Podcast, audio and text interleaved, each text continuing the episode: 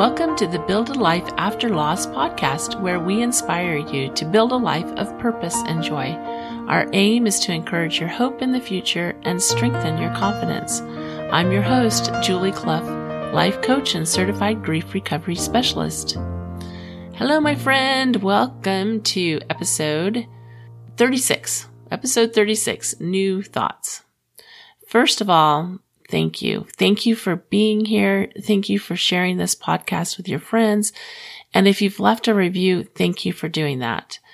You know how much I love being with you. This, this past weekend, I spoke at a podcasting conference, which was super fun because last year I went to the same conference without even having a podcast. And this year I got an opportunity to speak at it and the section that I spoke in, we had kind of a round robin speakers and then a panel. And the section that I spoke on was about community and connection. And afterward, one of the ladies that was there came up and told me that she listens to my podcast and she was excited to see that I was speaking. And I can't even tell you how grateful I was. I was so grateful that she came up, that she spoke to me, that she introduced herself, that she shared her experience of listening to the podcast. And uh, if you're listening right now, I'll tell you again, thank you. But I, I want to say to to you also, thank you, thank you for being here and and sharing the love. This is today's episode is the third part of the Power of Thoughts series. This week, we'll talk about how to direct your thoughts or how to direct your brain, uh, how to create new thoughts in order to create new results. And we'll also talk about new thoughts related to grief and loss. The first week, we talked about the problem spin cycle and introduced the idea that our thoughts create our results. And that was episode 34, mental health. Then last week we talked about the circumstance or the situation and how to separate the situation from the from the thought. Super important to do that. Again, that was definitely one of my biggest shifts, recognizing that the situation is neutral and how to separate the facts from the thoughts in my head. So I definitely recommend spending some time on that concept and really exploring it. Spend some time writing down your thoughts about a situation and then separating the facts from your thoughts. Remember, your brain is going to try to convince you that all your thoughts are facts, but they're not. So just remember that. I also want to give you another example. If you're a Christian, I want you to think about the life of Jesus Christ. If you're not a Christian, while I'm sharing this example, I want you to think about your spiritual role model because I'm pretty sure the same would apply. But if we think about Jesus Christ, regardless of your religious affiliation, the stories in the New Testament are pretty clear. Jesus never allowed what other people were saying or doing to affect him or to change the way he thought. Never did he say, they hurt my feelings and if you're familiar with the stories from the New Testament, he had lots of opportunity to say that. He is a great example of believing truth and staying with the truth and not being swayed by circumstances or situations or allowing the circumstances or the situations to be our excuse for feeling or behaving a certain way. No matter what the circumstance was, no matter what was in front of him, no matter how difficult, he just never said, well, you know, so and so did this. And so therefore I had no choice but to be angry or to think this or to do that. It just, it just didn't happen. And so the phrase, what would Jesus do? is pretty instructive in this case. The beginning of understanding the path from thought to our results is understanding how our thoughts affect our perception or our perception of a situation affects our behavior. And of course, then our behavior directly influences the results we get. A really, really clear example would be somebody who was seeking a college degree. Their behavior, their actions would clearly bring results. So if they choose not to go to class, the result would be no degree. If they choose to register and go to classes and take the classes that are needed, their result would be getting a degree. Well, what did they have to think in order to feel, in order to behave or use those actions to get that result? So somebody doesn't go to college who thinks I'm not college material. That's a thought. I'm not college material is a thought. You might think it's a, res- it's a circumstance or a fact, but in fact, it is a thought. I'm not college material is a thought. So when we think that, then our feelings are inadequate and our actions are we don't go to college and the result is we don't get a degree. We prove the point that we're not college material.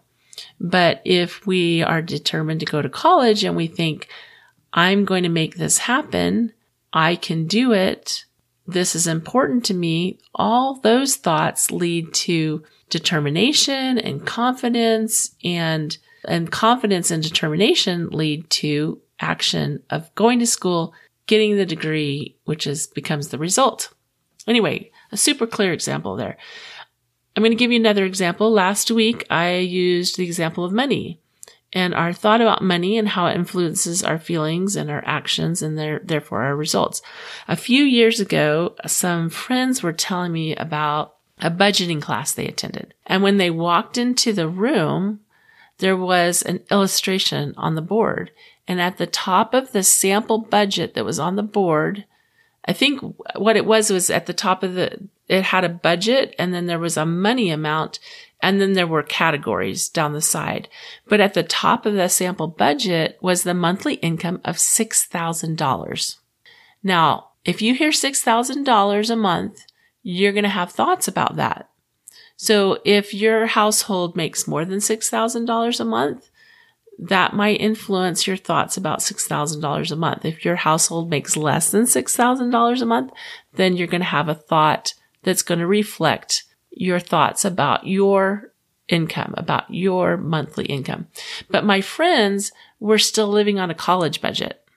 And when they saw $6,000 on the board, that was a huge amount of money to them. So what they were thinking about the $6,000 budget was, was how, how they were thinking about it was, was how, what influenced their experience in the class.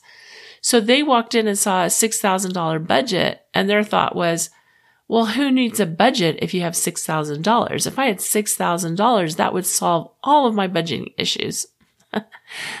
but you can see how it's not the circumstance, it's our thought about it.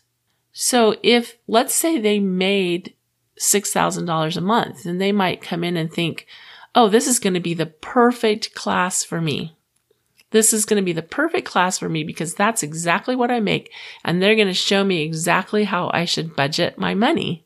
But if they're making more or they're making less, then it influences our thought, that influences our action, how we show up, and that influences our result.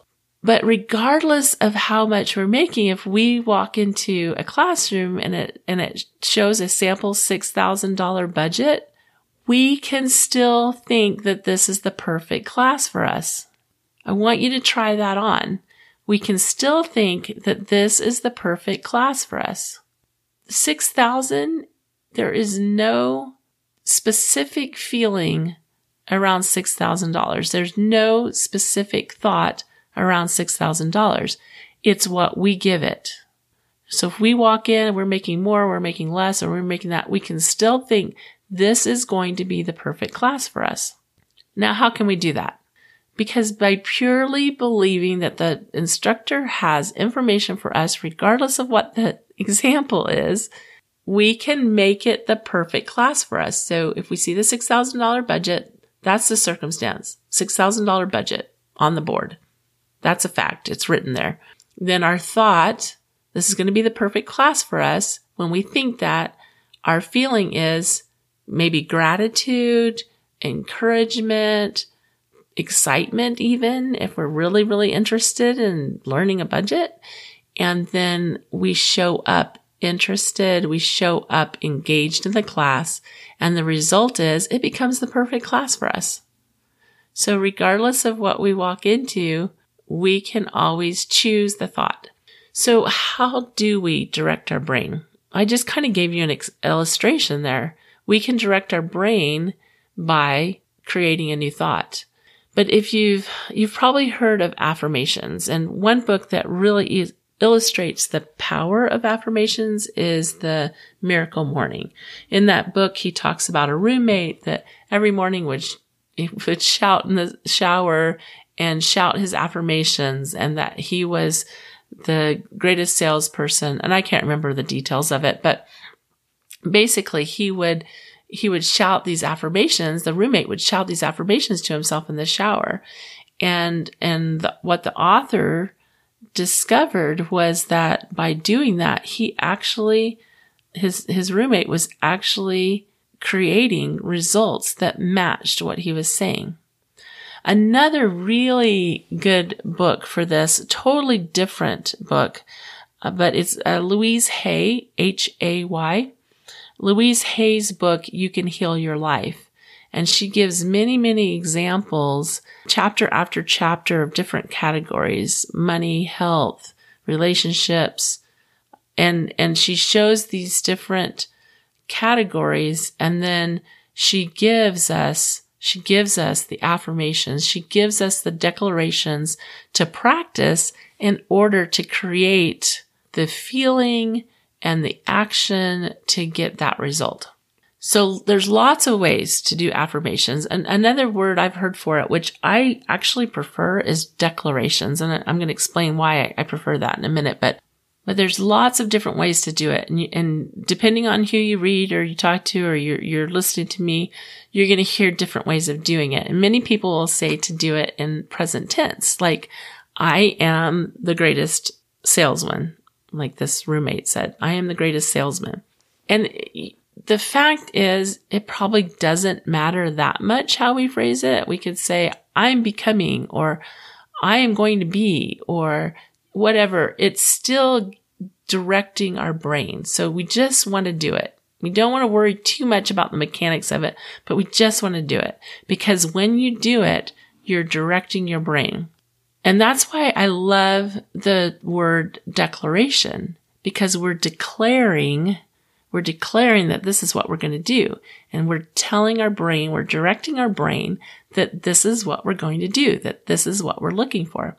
Remember we went through the thought model. There are, there are different thought models out there, but Brooke Castillo's is my favorite because she starts with the circumstance. And last week's episode was all about separating the circumstance from the thought. Too often in thought models, we start with the thought. But if we don't know how to, how to look at the circumstance and create a thought, then starting with the thought can become problematic. But she starts with this circumstance, which creates, which then we have a thought about it. And that's where we get to kind of take action is, is to determine what thought we want to have about it. So we circumstance thought and the thought leads to our feeling and our feeling leads to our action and our action leads to our result. It's comprehensive. That's why I like this model and it stands alone really well. So here's the beauty of it. You can start with the result in the model. You can start with what you want. Let's say you want a better relationship, a better relationship with a family member. Our relationships are highly influenced by our thoughts about the other person, like 90 to 100%. Seriously. So if you want a better relationship, what do we need? We need better thoughts. So if we want a better relationship, if we put that in the result line and the circumstance is the person, you can put the person's name in the circumstance. And then we want to look at the thoughts. And a lot of times we have a lot of unintentional thoughts about someone. We, we say they're sloppy or they're harsh or they're mean or they don't like me. Here's a really interesting thought. When we say something like they don't like me, we think that's a fact. But in reality, it's our thought about what they're thinking. We don't know what they're thinking. We have no idea. So we can't, in our own model, we can't put thoughts in somebody else's head into our model because we don't know. We don't know. So saying things like, he doesn't like me or she doesn't like me is not helpful at all because it's actually not based in fact. As much as we gather evidence that it is, or if we say something like, I have a difficult relationship with that person, guess what? Our result m- mirrors our thought. So if our thought is, my relationship with that person is difficult, then guess what? Our result is going to be a difficult relationship. Because when we think we have a difficult relationship with somebody, how do we show up? We show up walking on eggshells. We show up unsure of ourselves. We show up unloving because we're holding back because we think we have a difficult relationship with that person. And when we show up that way, when we have those feelings, when we have those actions, then the result is we do have a difficult relationship with that person. So if we can change our thought to something that's helpful. For example, again, we put the circumstances, just the person, not our thoughts about the person, not our thoughts about the relationship, just the person. Then our thought, our thought can be, I love her. I love her. If we focus on, I love her, did you know that that's a choice? Our feeling then becomes love and our action is we show up loving. And our result is a more loving relationship. So we prove our thought. So I want you to really, really experiment with new thoughts. Practice them as declarations for a specific situation. So you can have declarations, just things that you want to tell yourself that you can even go, you can even Google, you can Google affirmations for a better relationship or affirmations for better health. You could Google it and you could come up with some statements that you could practice. But you can also practice new thoughts for a specific situation, just like the one I just shared with you about relationships. We practice not thinking, I have a difficult relationship. Instead, we practice focusing on, I love her. I love her. It's a choice. We get to decide what we're going to focus on. So that becomes our new thought and it, we practice it. What does practice mean? It means that we're not perfect at it right away. It doesn't mean that we're immediately changing our results overnight. It means that we're practicing. We're practicing new thoughts. Now I want to talk about how our thoughts affect our grief experience and how we can use our thoughts to change our grief. Not get rid of it, but just change our experience. I posted a BBC video about grief on the Build a Life After Loss Facebook page. And it's a really interesting short illustration of grief. And in this illustration, I would encourage you to go to the Facebook page and, and look for it, but, and, and watch the video. But just to describe it quickly, in the video, the narrator draws a circle. And this is, this is our being. She's, it's representing our being. And she's, you know, when a loss happens, grief affects our whole being and she colors it in. And, and then she talks about how they used to, you know, that they used to think that it would just, that grief would just, would just get smaller and smaller and then it would dissipate or disappear. But that now her experience or her thoughts are that the grief doesn't actually get smaller as much as it gets surrounded by our new life and our new circumstances and our new experiences. And that the edges soften and it's not nearly as dark and, and so forth, but it, it softens, but it kind of remains there and we build around it. And I, and I, I wanted to share my thoughts about grief here as well with a, with a little more explanation of my thoughts about it. There's no right or wrong to where you are right now. If you feel like you are the illustration of the circle with it all colored in dark, that's totally okay. Whether, whether you are in the depths of despair trying to figure out if you can or how you will move forward with your life, or if you're starting to see the light at the end of the grief tunnel, or if you are on the other side looking back at your grief, like that's where I find myself now. These are all valid places to be. There's no right or wrong. I cannot emphasize that enough. And I'm not sure I'm totally comfortable with describing grief as still existing in us forever. So a while back, I posted this exact same video on my personal Facebook page and I talked about grief differently then than I do now. But since I've spent this time doing this work and working with people, I have some different thoughts about it that I want to share with you. And these are some of the thoughts that I, I wrote when I reposted this. I, I tend to look at grief a little differently now.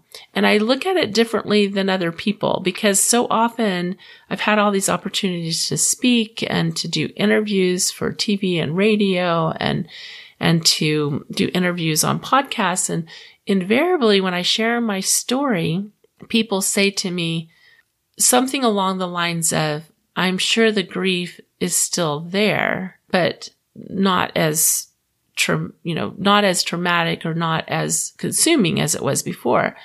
But when I think about grief now, I think of the deep, agonizing distress, the deep, agonizing sorrow that accompanies the early days, the early months, and the early years after a loss. And that will be different depending on the loss and the intensity of the relationship with the person or the experience. And I don't feel like I experience grief anymore in that sense. On occasion, I experience sadness or even in very brief, painful moments around my loss and around my losses that I've had in my life, but I haven't felt that consuming, lingering grief in a long time. If you look at the dictionary definitions of grief and sadness, those words would look synonymous. They would look like synonyms. But to me, the feeling of grief is very different. And I'm, I'm curious your thoughts about this, but to me, grief feels like that dark period after a loss when we're working on coming to terms with our loss, when we're figuring out how to accommodate it, when we're figuring out how to adjust to the new reality. Grief is not, to me, grief is not just a feeling. It's work. It's long, hard, distressful, painful work. It's consuming. And we often refer to unresolved grief, but seldom do we refer to occasional sadness as unresolved sadness. I'm, I, am i am hoping you're picking up the distinction that I'm talking about here. But our thoughts about grief and how we are doing in our grief will affect our results. Again, our thoughts are going to affect our results. So, for example, if we don't understand that grief is normal and natural response to loss, we could add shame to our feelings of grief. We're feeling shame because we're grieving and we don't understand it to be normal and natural. Or if we don't believe that grief can be resolved. And this is where this is where I kind of separate from the illustration of the video is if we think that the grief is just going to reside there forever, if we, if we don't believe that the grief can be resolved, we won't look for answers or ways to move through the grief tunnel and we'll get stuck in the grief cave. So if we believe grief is a tunnel and not a cave, that could be a really good go-to thought. When we feel the pain of grief, we can say we're in the tunnel and, and then we have this sense that we're moving through the tunnel. And I know that there's days and even weeks and sometimes even months where it doesn't feel like we're moving through the tunnel. It feels like we're staying in one place. But just the thought that we are moving through the grief tunnel can help us in the way that we perceive our grief. Many people Many people believe that there is no answer. There's no answer to their grief. And so they stay right where they are. And it's not because there's not answers to their grief, but it's because of their thoughts, because of their beliefs. And beliefs is just all beliefs are is thoughts that we think over and over and over again. So let's put loss in the thought model. So the circumstance is loss and our thought if our thought is, I will grieve forever, then we're feeling grief and despair and hopelessness. And our action is no action. We stay in grief. And the result is we stay in grief forever. So remember, the result proves the thought. But if on the other hand, our thought is, I'm hurting right now, but I won't hurt forever. And this was one of the thoughts that I entertained during my grief. I'm hurting right now, but I won't hurt forever. And there were days that I didn't believe this. But because I'd had other experiences with grief, I knew that there was another side, that there was light at that proverbial tunnel at the end of that. So if I, if I think I'm hurting right now, but I won't hurt forever, my feeling is then a mix of grief and hope. I actually had an interviewer ask me recently, is it possible to have grief and hope? And he didn't see that as a possibility, but I absolutely believe that we can be hopeful grievers. And when we have hope, then our action is that we act in hope.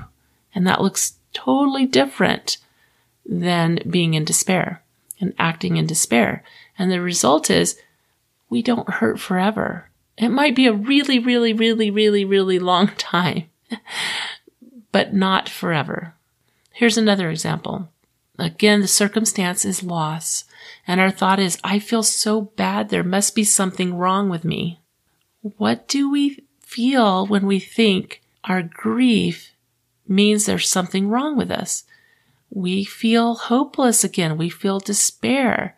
We might feel shame. And our action is then we, we wallow. We wallow in the suffering and the pain. And the result is over time, we develop something wrong with us.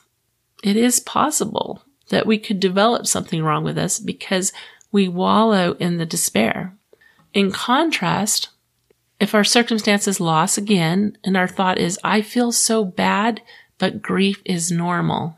Grief is normal. And then our feeling is grief without the added pain of shame, despair, and hopelessness. And our action then becomes we allow the grief. We allow the grief, and when we allow the grief, it moves through us. And then the result is we have a healthy grieving experience. One of my favorite thought hacks is I'm figuring this out. We can add I'm figuring this out to whatever statement we want to. We could add it to, so for example, I could say, I don't know what to do with my grief, but I'm figuring it out. I don't know what to do about my money problem, but I'm figuring it out. Just adding, I'm figuring this out starts to take us out of the problem spin cycle where we're focused on the problem and it's so overwhelming. Then we turn it back on ourselves and say there's something wrong with us. And by saying I'm figuring it out, it activates our brain. It activates our brain. Our brain is so powerful. If there's one thing that you learn from this whole three part series is the power of our brain. But when we say, I'm figuring it out, it activates our brain to start looking for solutions. And when our brain starts looking for solutions, guess what? It finds solutions. It's not overnight. It might not happen today. It might not happen tomorrow. It might not happen next month. It might not even happen next year, but it will happen if we entertain that thought long enough. Our brain will start to look for solutions because we've told it, we've told it that we're figuring it out. Because our thoughts activate our brain. Our thoughts activate our brain to take action. Or our thoughts can activate our brain not to take action. Either way, it leads to our results. So let's start to examine our thoughts. Let's choose thoughts that help us. Let's be intentional. Let's practice our new intentional thoughts. Practice our declarations every morning and evening. What I want you to do is I want you to create some declarations, write them on an index card and put them on your nightstand and practice them when you get up in the morning and before you go to sleep at night. Every morning, every night, you're going to pick up that index card. You're going to practice your declarations. You can practice in between too, but start there for sure. Every morning, every night. Remember, if you are wondering if you are doing it right, right now, I want you to get on your phone or your computer and send me an email at julie at buildalifeafterloss.com. I'm here to help you. Remember, I love you and I believe in you.